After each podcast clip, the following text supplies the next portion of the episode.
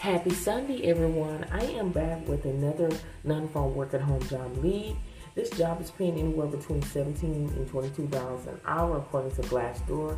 No degree is needed, minimal experience, and this company is urgently hiring right now. So make sure you go ahead and apply today. It is with the company Deploy Resource.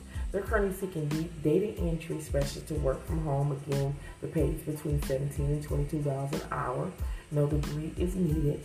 And to give you information about the Deploy Resource, it's the leading in delivering temporary logic support to aid responding in the wake of short or no notice events, ready to provide a support based operation in portable emergency shelters.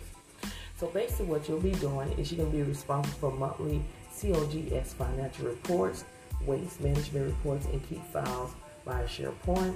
You're going to be responsible for formulating calculation with order guide, waste management, nutrient values. You're going to perform research on various subjects, meeting, note taking, assisting slide preparation, responsible for resolving any administrative issues as, as directed, participating in any online trade training, and you're going to join weekly, bi-weekly mulling meetings.